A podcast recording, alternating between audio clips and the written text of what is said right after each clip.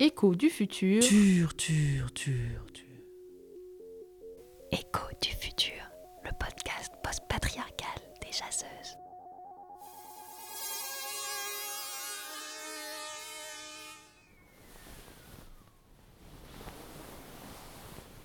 Je suis Léone.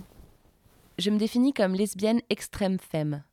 C'est une étiquette qui a disparu maintenant, mais c'est important pour moi de la revendiquer, comme pour porter la mémoire de nos sœurs femmes pionnières.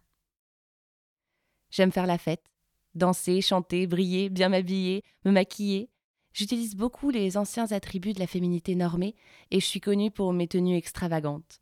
L'imprimé léopard est ma couleur préférée. Je suis aussi maman de Avi, dont je prends soin avec ma meilleure amie, Jess, et sa personne, Doud. Avi est aussi très proche de Donna et de Cayenne, et Al trouve des repères dans toute la communauté. Je suis très heureuse.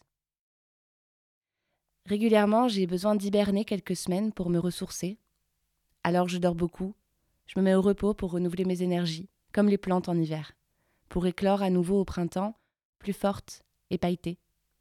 Mais ça, c'est aussi parce que je suis cancer, alors je pleure beaucoup. C'est quelque chose que j'aime bien chez moi.